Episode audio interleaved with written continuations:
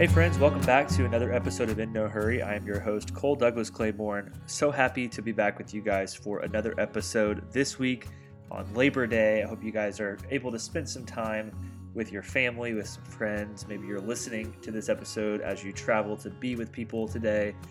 Just happy to have you guys on this episode because this is a very important episode, a very important conversation that we have this week. As you might know, September is Suicide Prevention Awareness Month, and September 10th is actually Suicide Prevention Awareness Day. And I'm honored this week to be joined by Ben Corson. He is the author of a new book which comes out tomorrow, September 8th, called Flirting with Darkness Building Hope in the Face of Depression. And in this book, he talks about his own struggles with suicidal ideation and focuses on what scripture has to say about depression, anxiety, and we talk about suicide and all of these important topics that are just so prevalent right now, especially in 2020 when we've had such an animosity and strife and economic struggles, depression and anxiety, and unfortunately, even suicide and thoughts of suicide are on the rise this year. And so, this book just comes out at a perfect time. And obviously, whenever he started working on this book a couple years ago, had no idea that it would be so timely. And that's kind of been the case with a lot of authors and books that we've had on this show so far. That it just seems like God has been working provisionally in these books and in these projects to come out at such an important time. But I was really impressed with Ben and his scientific research and evidence that went into this project. And obviously, he brought that to this conversation. And I think he really explains these issues really well and the science behind them and the data that goes into the, studying this and the data that shows certain trends and things like that. So I really think that you guys are going to enjoy this, but it really is such a needed conversation right now. So if you know somebody who has been struggling with depression or anxiety or even suicidal thoughts, maybe that's you. I'm so grateful that you are here for this conversation because this is truly one of the most important conversations that I have had on this show so far. So thanks again for tuning in this week. Here is my conversation with author Ben Corson. Well, Ben, thank you so much for joining the show. Glad to have you on, especially in a month where we're focusing on mental health awareness, suicide prevention. You've written about it and you've been open about your own battles with it. Uh, but welcome to the show, and I'm excited for this conversation. I know it's an important one; it can be a heavy one, but I'm glad to to be able to have this conversation with you. Dude, I'm stoked. Cole Claiborne, that's just such an epic name. Like it's such an epic name. Even though we were talking about beforehand how it gets mixed up with clay etymologically, it just rolls off the tongue phonetically. I like I like Cole, and it's Douglas, right? Cole yeah. Douglas Claiborne. Yeah, kind of a bad year to have CDC as my initials, but uh, oh yeah, it, it well, works dude, for I'm, SEO. I'm BBC. I'm I'm BBC. Benjamin Barrett Corson. So I got the British Broadcasting Company. There you go. well, 2020. We'll just we'll just jump into it. I mean, 2020 has been a difficult year for a lot of us. And your new book is about mental health. It's about uh, you, know uh, building hope. It's, it's called Flirting with Darkness: Building Hope in the Face of Depression, and it comes out right uh, right in the middle of uh, Suicide Prevention Awareness Month. And you know the mental health has been a huge focus this year, given the circumstances that we've been dealt as a country because of the coronavirus and the economic troubles and all of that. Just scientifically, why has this year specifically been so difficult on our mental health as a whole? Yeah, it's interesting. This has been a very difficult year on our mental health, so much so that um, nearly 50% of Americans, according to one survey, are saying the coronavirus is harming their mental health. One federal hotline uh, said that this April is juxtaposed against last April. The um, calls to this basically suicide or anxiety hotline has increased by 1000%. Wow. So I think this is really a perfect time for this book to come out. I mean, we didn't know that it would come out during the coronavirus. In fact, I'm not even sure if they put it out in September because it's suicide prevention month. Um, but it all it just all fell in perfect place. Like things are falling apart. I think this book fell into place for that very purpose and purport and teleologic design because I really believe that Christ is in the midst of the crisis and we don't have to panic due to the pandemic. But yeah, um, I think I think the social distancing, as much as we didn't want it to lead to social isolation, that's definitely happened. We're not able to enjoy the human touch like we did. We're going stir crazy.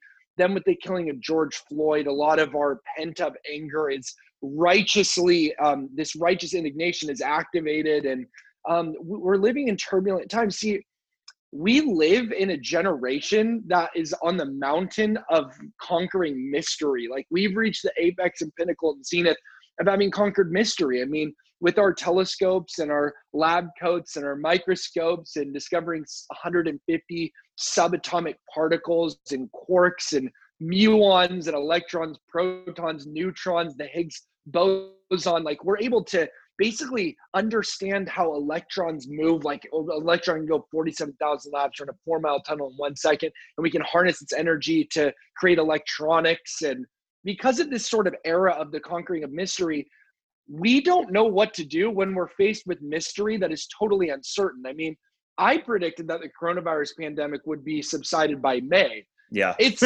it's like the we're going to the fall now. And so nobody knows. Nobody knows. I mean, some people suggest that after November 3rd, that a lot's going to change with the coronavirus because of the geopolitical scene, but nobody really knows. And so, when we live in an era of the conquering of mystery, when we're facing such incredible unknowns and question marks, and you know, uh, the, the presidential election coming up, you know, these no matter who wins, it's going to be the oldest president that we've ever had, older than um, older than Harrison, older than Ronald Reagan, who had the previous record. Trump beat him in the oldest, you know, oldest of all time. Now, no matter who wins, mm-hmm. like people are worried about senility. They're worried about is this yeah. in touch with the younger generation, Generation Z, the millennials.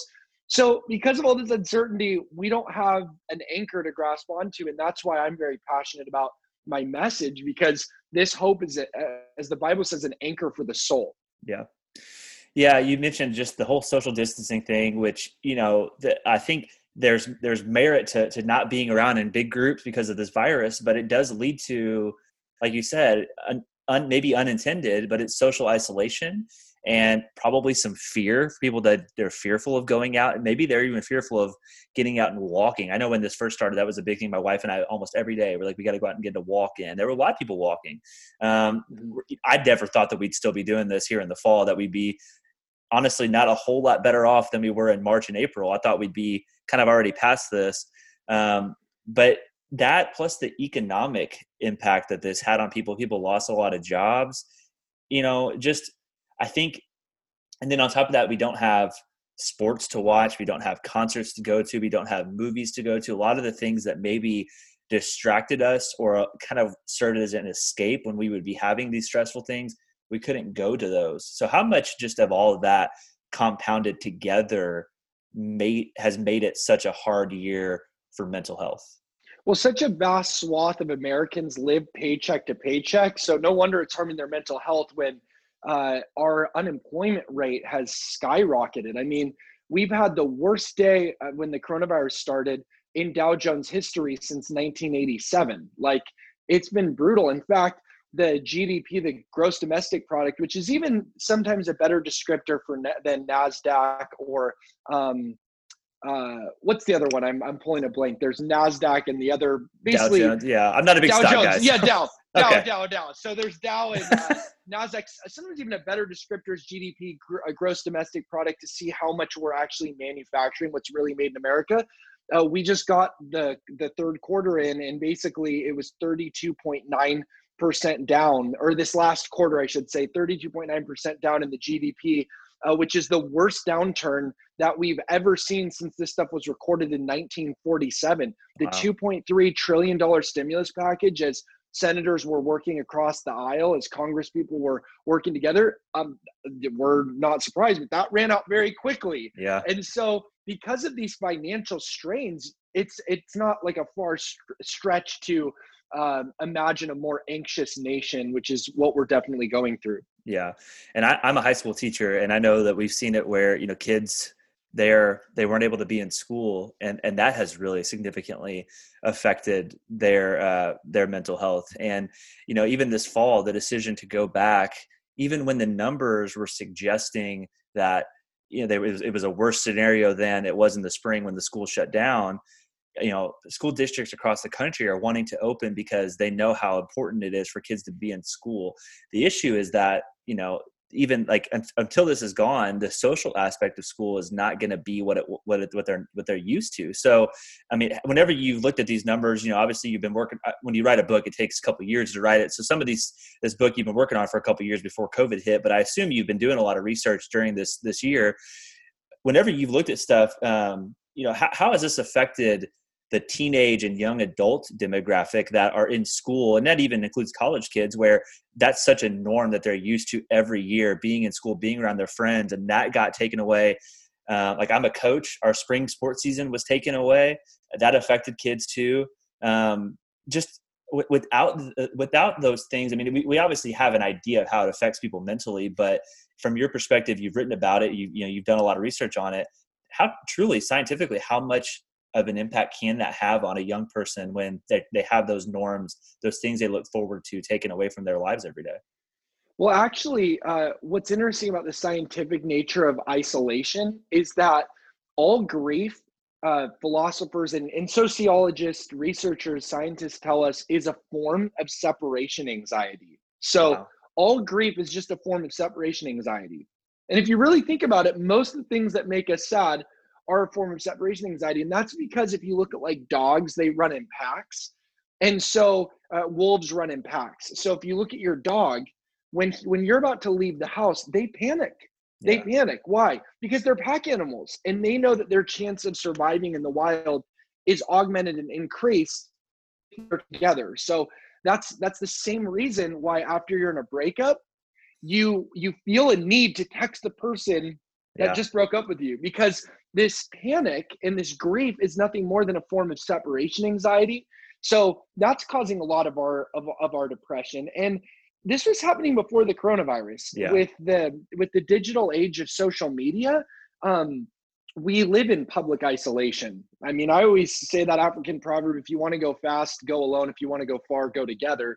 We think we want to disappear but what we really want is just to be found and so we live in this uh, day where everything is quantified and qualified and so we're reduced to like our element elemental parts as far as our social media profile is projected like how many followers you have somehow gives you your value how many likes you're curating somehow gives you your worth. And so this suddenly creates this dopamine effect where uh, we pick up our phone once every six minutes 150 times per day and whenever your phone does the the vibrating sound uh, it, it's like a Pavlovian dog response. I, I wrote exactly about this. Like you're, it's almost like you're reading the article I wrote because I like it's crazy how like that stat right there. Where you're you're so conditioned. Like Instagram will literally send you notifications one at a time because it knows that you you'll want to go back to it. It's crazy. And so, I don't know if they still do this, but back in the day when uh, you were looking at likes, they would actually wait. They they had the information available yep. to show you how many likes you had, but they would wait for it to refresh. So you had to keep refreshing yep. manually so that you would be addicted to it. And what scientifically is happening in your brain is the same uh, chemical dopamine that is triggered by gambling is triggered when you are on social media, and that's because like when you go to a gambling I don't gamble, so gambling machine. I don't know. Like when you go to gamble, casino, yeah. You you yeah, casino. You approach it, and you don't know win or lose, and that's where the thrill is. That's yeah. where the addiction is. In the same way, when your phone goes, it vibrates. You don't know if it's a win or a loss, a good text or a bad text, a yeah. like or a thumbs down. You just know it's a notification. Yeah. So you have to go back. You're addicted, and so uh, this this this is why researchers are now telling us that Gen Z and Gen Y, millennials, centennials, and post millennials are the most depressed generation on record in history. I don't know who interviewed the 14th century Burgundians to confirm that fact, but as far as we can tell, like we are the most depressed generation that's ever lived. And uh, one of the chief causes of that is social media. So exacerbate what's happening on social media with coronavirus, with not being with your friends in person even more, with you can't play sports, with you're even lonelier, with grief being a form of separation anxiety, you can see why we're panicking. Man, yeah, that's so good. It's it's it's good you talked about that because I've written and talked a ton about contentment and comparison and social media and all that kind of stuff this year. And it's so hard for anybody, but especially younger kids who that's such a part of their life is social media. Uh, unfortunately, a lot of people find their identity through their social media presence. And when there's not a lot to do, there's not a lot to post about. And so there's not a lot of attention to get because there's not a lot of places to go and it's just kind of for people yeah. who who who put their stake in that then it's hard for those people and it's hard yeah. to cope and so you know your book is coming out right here kind of still in the middle of, of the coronavirus season i get i don't know how long this is going to last but we're still kind of in the middle of it and what is it about your book that you know obviously you wrote this not knowing that we were going to have the coronavirus um, but what are maybe some parts of your book or some points in there that people can read and apply to the situation that they're maybe dealing with here in 2020 with coronavirus and maybe the anxiety and depression that they've been feeling this year specifically? Well, one of the things is I I lay out 11 weapons to defeat the dark lord of depression. That's what I call it. Like we want to arm you to the teeth. Like yeah. I'm really passionate about being Navy SEAL Team 6, MI5, DEFCON 1, Green Beret, Delta Force paratrooper like Chris Kyle, lone survivor, American sniper, Marcus, like really going after depression like it's a like it's a war. Because yeah. I think a lot of times we let depression happen to us when instead we need to go on the offensive against it. And so I arm you to the teeth in this book with 11 weapons. And I'll share with you a few of them that have really helped me overcome depression because I got diagnosed with complex post traumatic stress disorder after you know my sister died and my brother died and yeah. i went through a, a, romantic heartbreak after an eight year relationship and just went through a lot of stuff yeah. that made me I, I struggled with over 10 years of suicide ideation and chronic clinical depression and so uh, these things were huge and instrumental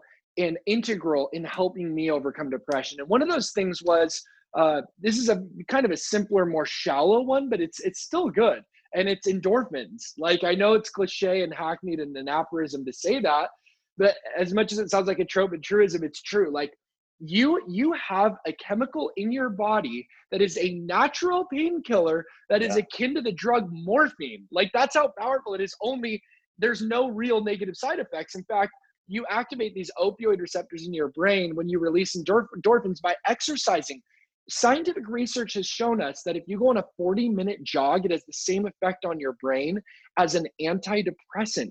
Like that's pretty powerful. So, one of the weapons I lay out is endorphins. Um, I think there's something very powerful that happens when you push your body to its limits.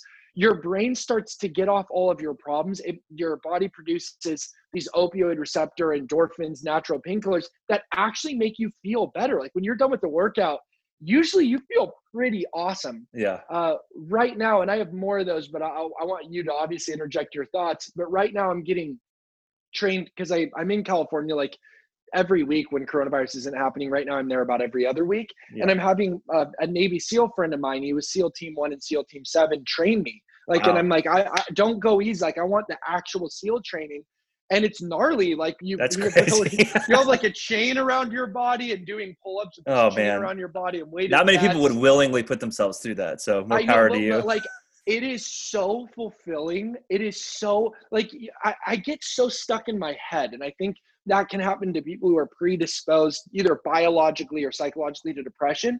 And one of the things that gets me out of my head is to get in my body and to be present. Like psychologists will tell you that if you're having a panic attack, and I struggled with those a lot, is you look at the five most immediate things presently that you can see. So like mirror, wall, light, phone, stand, like you you you you root yourself in the present and that kind of gets you out of this uh, uh, uh, ethereal world of utter chaos and entropy and the second law of thermodynamics where everything's falling yeah. apart and decaying. Yeah. So I think like that's a really, really big tool for me is like getting in my body and getting out of my head. And one of those, it's not just like philosophical or metaphysical idea. Scientific research shows us the power of releasing endorphins through exercise. So it yeah. might not mean getting trained by a Navy SEAL, but whatever it is, like going out to the park and shooting hoops, going for a run, yeah. whatever it is, that helps. Yeah, golf has kind of been my saving grace lately. I got into golf this summer quite a bit. Like I've always kind of played here or there. And then a friend asked me to go. He was in town getting married, and he was like, "Hey." Uh, it was like right before the rehearsal dinner. He was like, "Hey, you want to go play golf?" Went out and played with him, and I was like, "Why don't I? Why don't I play this more often?" And like honestly, like I've been playing so much, and that's been like my my main thing the last month and a half, two months is just going out and going out by myself and and driving a cart, playing golf, and that's kind of been my way to release the stress that I have and that kind of thing. Like I've always yeah. played tennis my whole life, but like it's been nice to challenge myself, learn something new, kind of get out and uh, have a goal, try to try to reach a goal that day. So you know that's like why at, at the start of this, my wife and I we were walking every day because we knew that if we stayed in our house, we were going to go nuts. And so just even like a a brief walk downtown and back to our house was good because it was like we're well, out. It's, it's interesting that you learned a new craft in golfing because even when you like, if somebody's listening who's going through romantic heartbreak, uh, like experts on this say that's really good to, yeah. to get your heart better is to actually learn a new skill like pour yourself into walking, something yeah yeah a hundred percent and the walking thing is really big because like duke university shows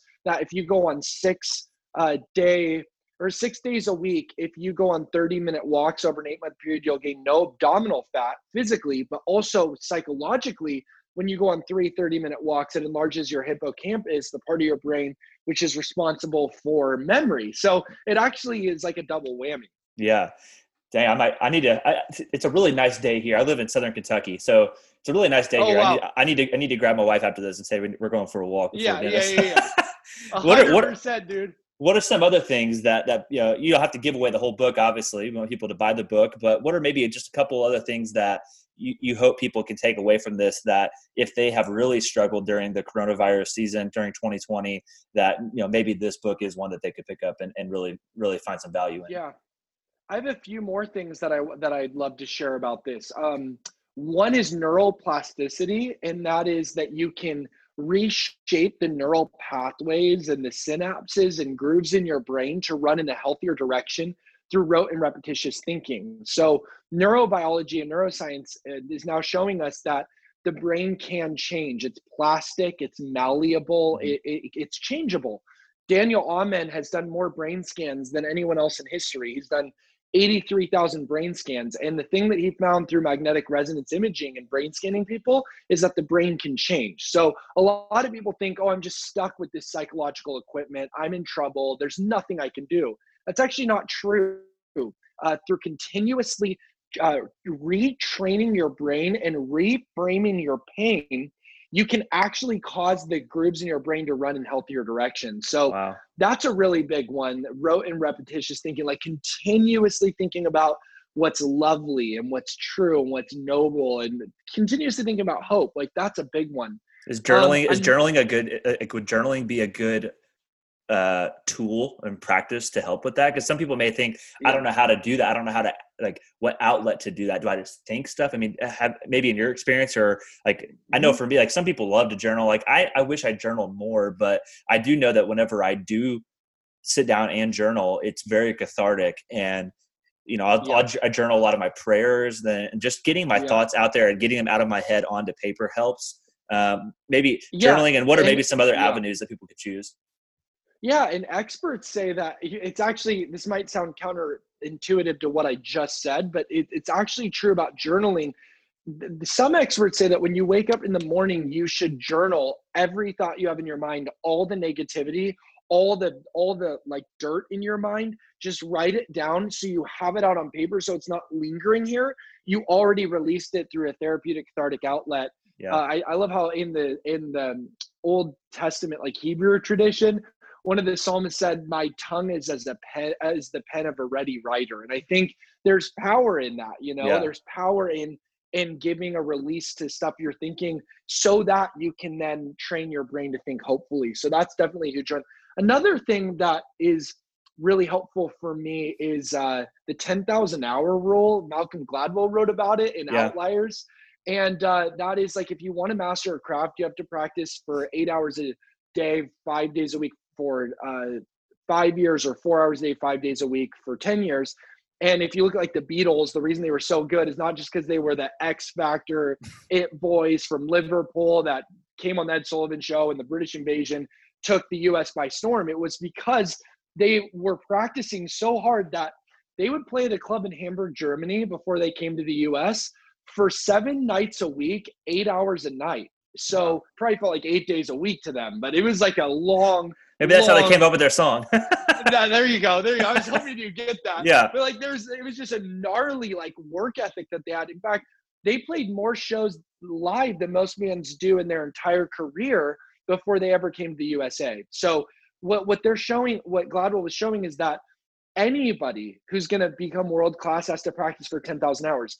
Could there be a better time to do that? Like William Shakespeare wrote um, Macbeth, Antony and Cleopatra, uh, and one of his other great works. When he was in quarantine because there was a plague spreading through England, he had to lock himself behind closed doors. Bob Dylan as much of a legend as he is, he's never had a number one single that he both wrote and performed. He's written number ones for other people yeah. until the coronavirus in his 70s. Yeah. So I think there's a time where you can, you, like, we have all this time on our hands. We have a rare opportunity for practice to throw yourself into a craft. So what I did over a five year period is I practiced my craft of speaking and writing uh, for 11,073 hours in five years. I literally timed it because wow. rather than waiting for opportunities to roll up, you should roll up your sleeves. Like faith can move mountains, but sometimes God hands you a shovel.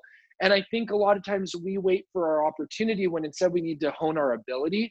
And then all of that falls into place. So throwing yourself into a craft is wonderful distraction that's also as a byproduct really productive.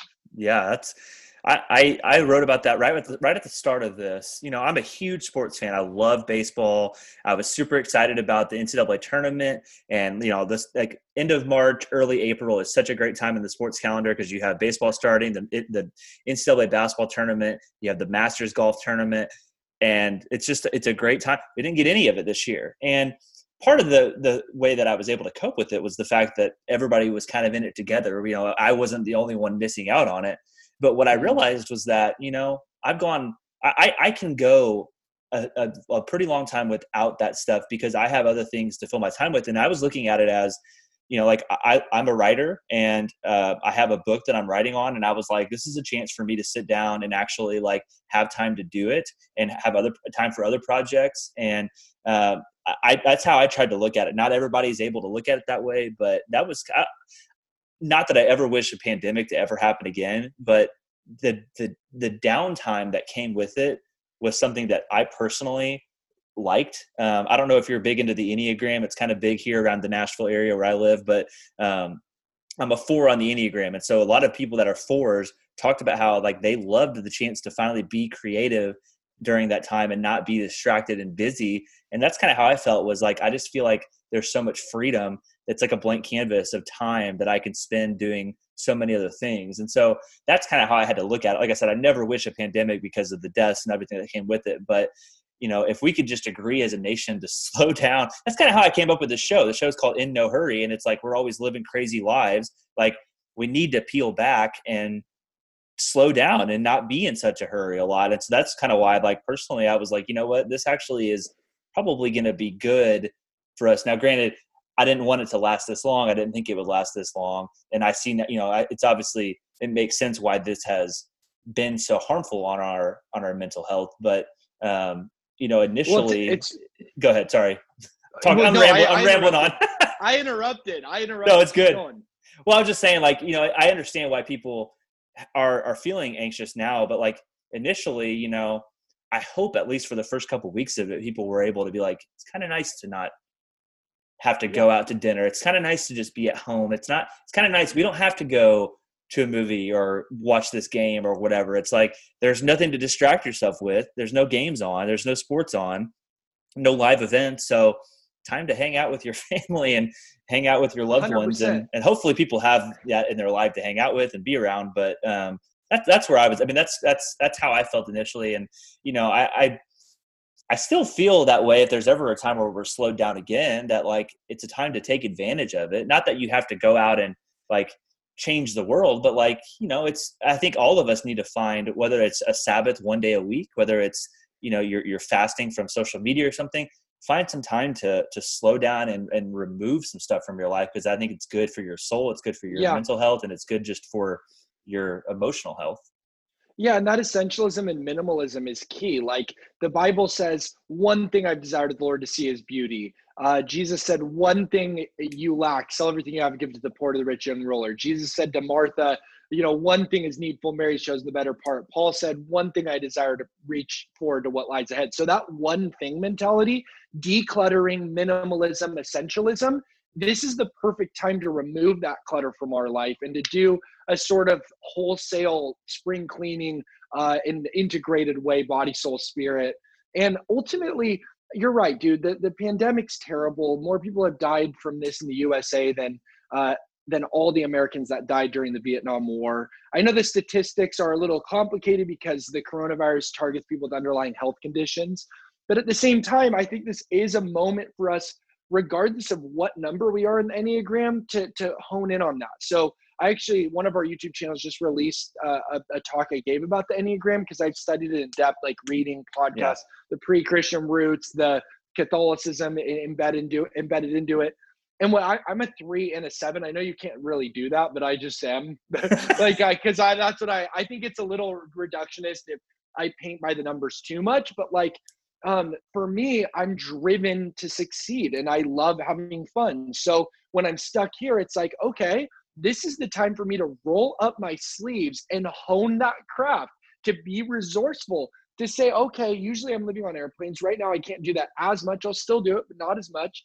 So, what am I going to do about it? Like, I'm talking about when it first started, like yeah. you literally could not travel hardly at all. Yeah. Um, I've actually found it was the time for me, like, this helped me. This helped me to read like a man i literally just read immanuel kant and thomas aquinas and like i'm going into these the uh, uh um, um the second treatise of government by john locke like i'm going into this stuff and just sitting with the dead men you know like i believe that these dead these dead greats are emerging like apparitions from the cemetery with keys of wisdom in their hands and treasure troves of sagacity under their arms.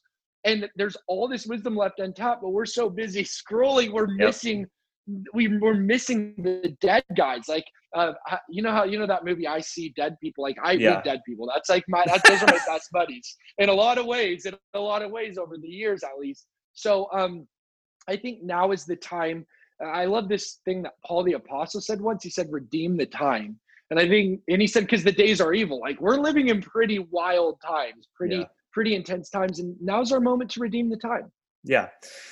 And, and I wrote about this too. I mean, and, and I've not always been the best at this uh, during this time, but you know, it's for a lot of us, we kind of use our schedule and our busy lives as a, as a reason to not spend time with the Lord, to not be in our Bible, to not have quiet time, you know, and, and that we didn't have a lot of excuses here this year. Uh, and I feel like, you know, with all the stuff going on, it's like that should be drawing us more closer to the Lord.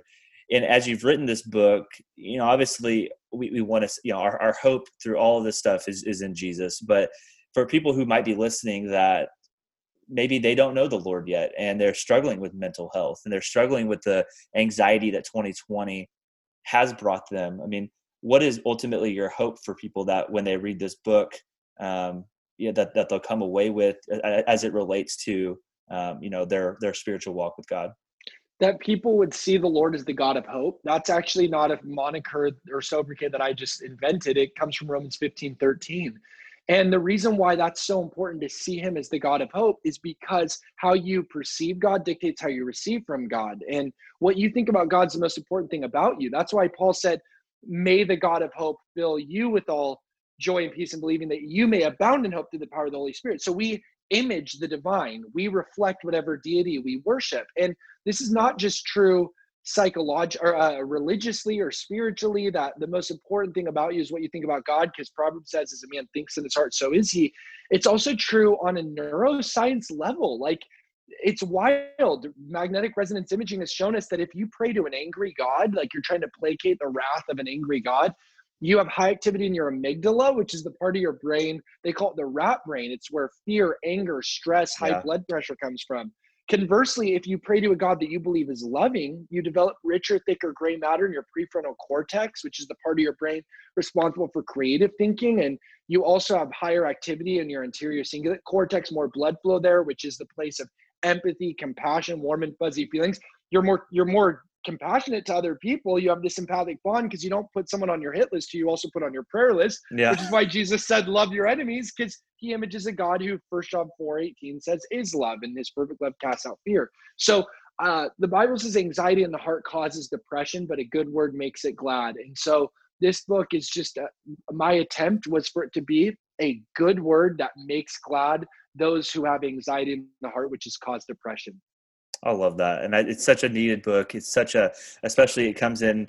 We haven't talked a ton about. Um, I don't know if it's an epidemic, but the but the problem of suicide. We haven't talked a ton about it here in the show. Oh, it's Obviously, an epidemic. It's an epidemic. I guess we can call. It, I mean, you've done the, the research on the stats more than I have, but um, you know, it's Suicide Prevention Awareness Month. You know, so um, it's not a topic I've talked a ton about on the show, but it's it is something that we we truly have no idea who might be struggling with thoughts about that, who who might have even tried to commit suicide. Um, you said, I mean, you mentioned it earlier that you struggled with with suicidal ideations. Um, I'll kind of just give you the floor. I mean, what's what, what's what's your yeah. your word of hope to those that might be listening that that's something that yeah. they struggle with? Well, you're not alone, and I think that's really important to understand because if you feel alone in the outer darkness, you're in Hades. It's horrible. Um, the, the research has shown us that this is an epidemic. I mean, once every 40 seconds, someone will commit suicide. That's true. Once every wow. 40 seconds. In 2017, uh, among my age group, suicide was the second leading cause of death. Second leading cause of death among my age group. There are 123 suicides a day in America alone. Uh, we consume more pills due to anxiety and depression than the rest of the earth combined by three times over. So in America, it is just, it is a pandemic, it is an epidemic. And what I want to tell people who are struggling with this is on your worst day with God, you're better off than on your best day without God. Like when you're going through your worst, God is planning his best. And this is what I want to tell people your suffering is temporary. It is temporary. When you read the book of Job, which is not only the oldest book written in the Bible, it's it's probably the oldest book that we have access to, period. It's a very old book. And Job, he's exploring these timeless themes about the theodicy of God, like how can his goodness be justified in the face of trauma? And one of the things that's interesting is the very last chapter says that when he got his twice as many blessings as he had at the beginning of his life, at the pinnacle of his prosperity, it says that he lived for 140 years, which is gnarly, but like yeah. 140 years where he's enjoying his great great grandkids and all these blessings. And that's just one little verse, right? Like people don't usually point that out 140 years he enjoyed uh, blessings after suffering. Scholars believe his suffering, which is the majority of the book. I mean, it's like 38 out of the 42 chapters is yeah. just him suffering, and that's lowballing it, probably even more than that. But basically, scholars tell us that that his whole suffering period was nine months long. Nine months long. So if you compare nine months to 140 years, I know when you're in the nine months and your kids died and your possessions got stolen and you're scraping boils off your skin with a potsherd, you feel like you're in hell and you're never getting out. And that's what yeah. suffering feels like is tomorrow will be no different than today. It's never going to get better. But friends, if you continue to make smart choices, if you continue to put your trust in the God of hope and, and you're willing to claw your way out of the pit, that's one of the things I said to my counselor and my therapist. I'm like, I will claw out of the pit if I have yeah. to. Then what, what happens is this is just a light affliction compared to the weight of glory. All suffering is temporary. So do not give up in the middle of the plot. Don't pause the movie in the middle of the story. All tears will be wiped off our faces, but we got to fight through it. And, and one thing I'll add to that too that I because I've written just like you, I, I suffered a, a, tragic loss. One of my good friends, he was the worship pastor at my church, and I've talked about it a lot on the show with with people. Um, but but he was the worship pastor at my church, and he and his daughter and his mother were all killed in an instant by a drunk driver. They hit a deer. They pulled off to the side of the road. We're waiting on help to come, and this guy was coming back down the highway. He had been partying all day at a football game, smacked right into their car, killed him instantly and uh, I, I, went through it was about three months where I was in a really dark place, and I wouldn't say that I ever struggled with suicidal ideations. I never really even saw a therapist to say I can't even say that I had depression. I know that it was a very very dark period for me that kind of like you're describing. I woke up one day and I couldn't even remember what it was like to feel any different than how I felt in that low in that low point. So it's very scary, and I, even as a Christian, it was very scary to feel like that. It's like, uh, and honestly, what what really, and that's to be honest, that's what that's what the book is about that I'm writing. It's like I, it set me on this path where it was like, well, why why is this ha- all the all the why does this happen? Basically, like the theodicy. Why is an all powering, powerful, good God allowing this to happen?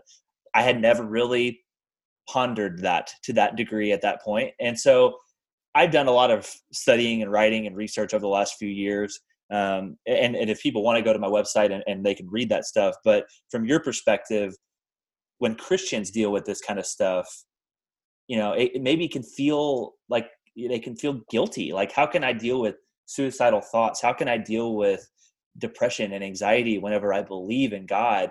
It, it can seem paradoxical but it's not nearly as uncommon as it might seem. So in your in your perspective you know what what would you tell a christian who might be walking through uh, these these sort of emotions. Yeah, that you should that you should feel no shame. Like there's a stigma and taboo that's affixed to people who struggle with depression in the church that is utterly it's it's absurd. It's yeah. ridiculous. Like David was bipolar. I mean, if you just read his journal, which is the Psalms, 50% of the Psalms are laments. 50%. Yeah.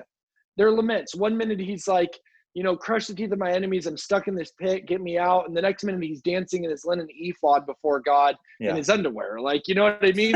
One minute he's he's he's happy as can be. The next minute he's like, all your waves and billows are passing over me as he's you know soaking his pillow with tears.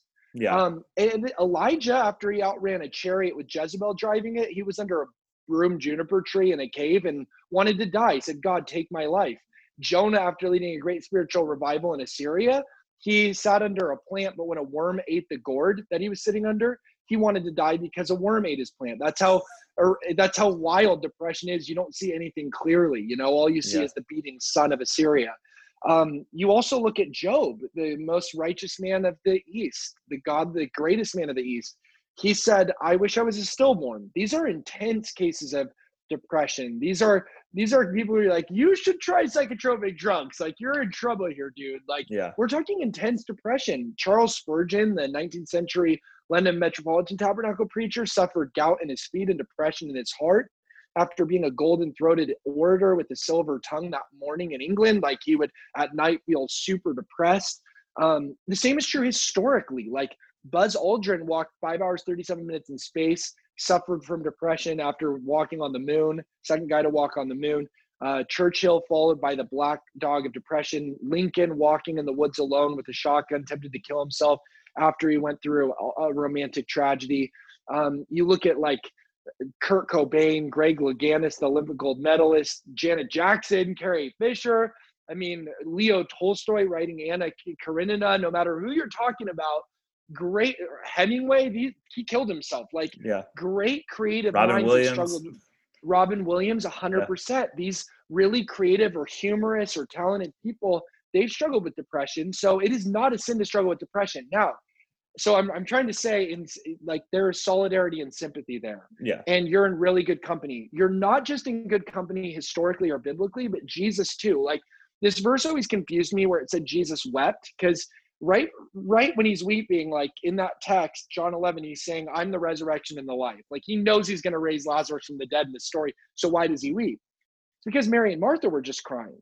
They were they had a horrible four days when their brother had died. Yeah. so he wept because they weep and that's how our god is. Like jesus yeah. image is a god who weeps when we weep he stands in solidarity with you. The Bible says he's a great high priest who can sympathize with your infirmities and weaknesses. Sympathize comes from two Greek words, syn, S Y N, like synergy, it means together with, and then passion, where we get the word passion of the Christ, suffering means the Lord suffers in sync with you. He suffers wow, together good. with you. He stands in solidarity with you. So you're in really good company in that sense too. But I want to swing over to the other side of the pendulum and say it's very hipster for people to say something like this oh bro i'm just learning to live with depression. Like that that that's that's just who i am. I can i cannot tell you how much that just breaks my heart because that is not your reality. It, we are not called to live with depression. We are called to defeat depression. Like we need to fight. And and that's what the psalmist said. He he didn't say like why are you cast down oh my soul? Keep at it Yeah. he said, "Why are you cast out of my soul? Hope in God. Like I'm Yeah. not going to stay there." So while it's not not a sin to struggle with depression, great people have. You don't want to stay there. You Like, why there, would yeah. you live with this thing? That's like me getting a sickness when I could go to the doctor and get help. And I'm like, no, I'm just learning to live with this sickness. You would say that's a really dumb thing to do, you know. So I think that's important. Just learning to live with this broken foot. I'm just gonna walk around with it, not Yeah, get it fixed. it's insane. It's insane. Yeah, and one thing that I'd say too is just like one thing that I never really grasped until I started writing this book was Jesus suffered as well. Jesus felt all the emotions that we have felt while on this earth. And it's hard for people to to understand, to grasp suffering. We don't first of all, we never will. And I had Barnabas Piper on my show earlier this year and he wrote a book called Help My Unbelief. And in the book, he has one of my favorite lines of any book. It says, you know, we are finite creatures trying to understand an infinite God. We were not created to understand all the things about God. We're not created to understand why there was suffering good. in this world in this earth. You know, like sometimes the best that that God has given for us, like I, I think I heard this. There's a guy named Justin Peters that does a lot of stuff on YouTube, and he said something like, you know, we don't understand a lot of things. Sometimes, like the best that God has for us might mean something that sucks. Like it might be a form of suffering for a season. We may not know what that means, but like, and he said it a lot more eloquently than I'm repeating here. I don't remember it word for word, but it was kind of that essence where like, you know, we don't know what God's plan is. We don't know how he plans to use it, but we have to trust and have the faith that the, the life that God has given to us is the, he hasn't given it to anybody else. The life he gave to you, the life he gave to me, hasn't given it to anybody else. And there's there's divinity in that. I think that there's beauty in that. And it's hard to understand that or think about it whenever things are going bad, whenever we're in the pit of depression or the pit of uh, misery or just in a really deep spot that's that sucks. Um, but you know, I think for me at least, I'm kind of rambling again, but for me, like holding on to the hope that not only um, does God understand my my emotions, but He's there with me. Like, he, like it's, if you ever ever if you ever read the book The Shack, it's it's kind of the same thing where he's like, yeah, I read it. Yeah, like yeah. like just like, oh yeah, you live in Oregon, so you had to read it. It's it's said there. So yeah. um, but it says just like just like a father or a parent is there with you whenever you're in pain. That's how that's how I am whenever I'm with you. Like that's God speaking. Like that's how I am whenever you're in pain. I'm there with you. Like it's not like I'm some puppeteer causing all this to happen. Like I'm there with you in your pain. And I think as humans, it's really hard for us to grasp that, uh, especially for people who are either new to the faith or they're not in the faith. It's hard to understand that. So I just, you know, I love the the encouraging words that you've given because you know there is hope. There, if anything that if anybody takes anything Yeah. away from this conversation, it's that there is hope and there is there- hope. there is There's a way hope. out. And you know what's interesting is hope in the New Testament uh, is the word uh, elpis, and it means joyful, confident welcome. It's not just this airy fairy, happy clappy, wishy washy, hunky dory, pie in the sky, sunny with high seventy five. Oh, I maybe no. It's it's joyful, confident welcome. I love that, and uh, it's interesting. In the Old Testament, it, it means a line. It means a line. There's always a line, a gap between Yeah. the promise and the fulfillment. Like the 106 times the Bible says wait for God. Sometimes our timing is off and that throws us off. But if you're willing to wait it out, you'll see it'll work out. It'll work out. Now, that doesn't mean everything's going to make sense right away. The the Old Testament word for hope can also uh, be translated knitted because our hope doesn't unravel when our circumstances do. It's knitted to the principle behind which you cannot go, ultimate reality, the ground of being, the source, the creator God himself.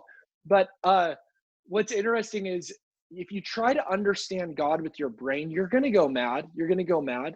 G.K. Chesterton, I, I this this is in flirting with darkness, but he talks about how the mathematician goes mad because he tries to get the heavens into his head. Yeah. Like he's trying to calculate the heavens and get it into his head. So he said the cashier, the mathematician, goes mad, but the artist doesn't go mad because the artist just lets his head float in the heavens and just is in awe of the whole thing. So he said the artist puts his his head in the heavens, but the mathematician puts the heavens in his head, and it's his head that splits. Yeah. And that's why, like Kurt Gödel, literally one of the greatest mathematicians of all time, friends with Einstein, he he died of starvation because he was afraid someone was going to poison him, and it was it was relevant. It was it was irrational, but he was. So don't get me wrong. I I don't know what what subject do you teach? Do you teach literature or something? Yeah, I teach English. Yeah, Eng- so English so and th- literature. I, love mathematicians, but you like you might have a beautiful mind. You know, you might go a little crazy. Yeah. So, uh, eh, but but that's why I think the same is true with the infinite. If, as a finite creature trying to cram the infinite in your head, your head's going to split. But if you put your finite head into the infinite, then you just float there and you Yeah. swim in the wonders. I love that. So the last question I always love to ask my guests, we kind of talked about it a little bit earlier, but the, the show is called In No Hurry, and so I always love to ask people when your life is busy, um, you know, or maybe now whenever it's not so busy, what what do you do uh, just to kind of peel back and, and slow down in your life? Uh, Epsom salt baths, dude. I, I've gotten some awesome answers this year. I think I think at the end of the year, I want to compile all of my answers that I've You gotten should. from people, and just th- that, that's a new one. I haven't heard Epsom salt baths. I love dude shortly after this in between before i do my next my next podcast i'm going to be taking an epsom salt bath. I love it. I love it. how's that how's that for the unwinding I love and that's it. something anyone can do if you have a bath go get epsom salt it's wonderful Love it. So, if people want to connect with you, what's the best way for them to reach you? And then also, uh, where can they go to purchase your new book? so you can just go to bencourson.com E b-e-n-c-o-u-r-s-o-n.com and uh, you can also get the book on amazon just type in flirting with darkness on amazon scroll down and you'll see it there Awesome. Well, Ben, thanks so much for coming on here and talking about obviously a really important topic. I hope people that are listening, I hope this was helpful to them. I hope that they'll go out and check out your book as well and give you a follow on social media. And, um, you know, last thing again, I mean, anybody that is struggling with depression or any of these thoughts that we've been talking about, I mean, just remember there is hope and um, our hope is in Jesus. And I, I, I hope that this conversation was able to provide that hope to them as well. So Ben, Thank you so much, dude. Thank you for having me. And and whoever is listening uh, to this podcast, you're going to get through it. I promise you. If God could heal me, He can heal anybody. So thank you for having me. I had a blast, dude, and I'm stoked for your book to come out too. Aren't you just blown away by how much research and knowledge Ben has on this topic? I know I was, and I cannot wait to read this book. Again, it comes out tomorrow Flirting with Darkness Building Hope in the Face of Depression.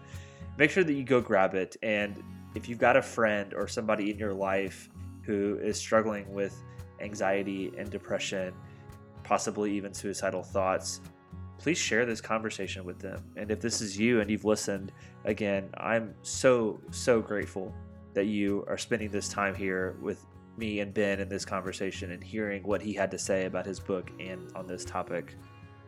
Guys, if you are struggling with anything that we have talked about, especially suicide, please reach out immediately to somebody who you love, whether that's a family member, a friend, a pastor, a teacher, a coach, a mentor, somebody who is in your life that you know you can trust and go to in times where you are at your lowest point.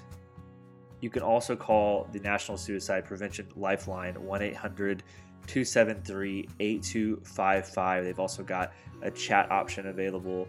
There are so many resources for you guys to reach out to. And obviously, spend time in prayer. I am so confident that God can hear your situation and He can work through it.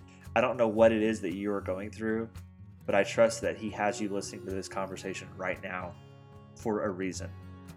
But thank you all so much for listening to this episode. Hope you guys have a great Labor Day. This is the perfect holiday for this show. It's a day to relax, it's a day to be with friends and family. Hopefully, you're not having to work today. Hopefully, you're able to do something where you're able to slow down and just enjoy what God has given to you. If you guys need me at all, you know where to find me. I'm Cole Claiborne on Twitter, Instagram. You can find me on Facebook at Cole Douglas Claiborne. Head to coleclaiborne.com, subscribe to my newsletter. I would love to connect with you that way. But seriously, enjoy your Labor Day. Enjoy this week. Hope you guys have a great week. Hope you guys find some time, especially today on Labor Day, to relax and to not be in a hurry. And we will see you next week.